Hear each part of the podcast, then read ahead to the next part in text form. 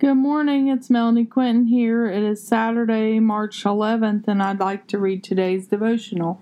Narrow leads to life, broad leads to death. Matthew 7:13-14. You can enter God's kingdom only through the narrow gate. The highway to hell is broad, and its gate is wide for the many who choose that way. But the gateway to life is very narrow, and the road is difficult, and only a few ever find it. God's kingdom is the narrow gate, for He is the way, the truth, and the life.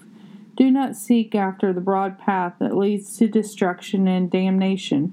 Instead, choose life and live in the abundant life the Lord has promised us.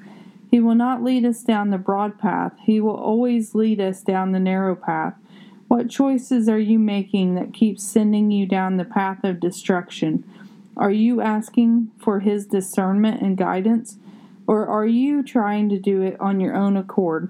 Step back and quit trying to do it on your own accord. We will fall. We will slip. Jesus is the way, the truth, and the life.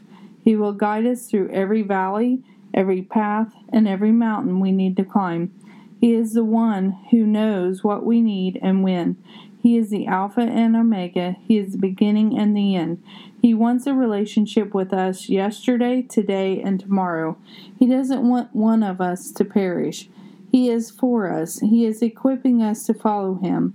He will send us out where we are needed. Let the Lord guide you today. Quit trying to plan your lives away and ask this simple prayer. Dear Lord, guide me, lead me, show me your way, your truth, and your life. Lead me away from temptation and deliver me from evil. In Jesus' precious name, amen. He will lead you in the way you need to go. Ask, believe, and receive. Have a blessed day, inspired by God on 3/11. Thank you.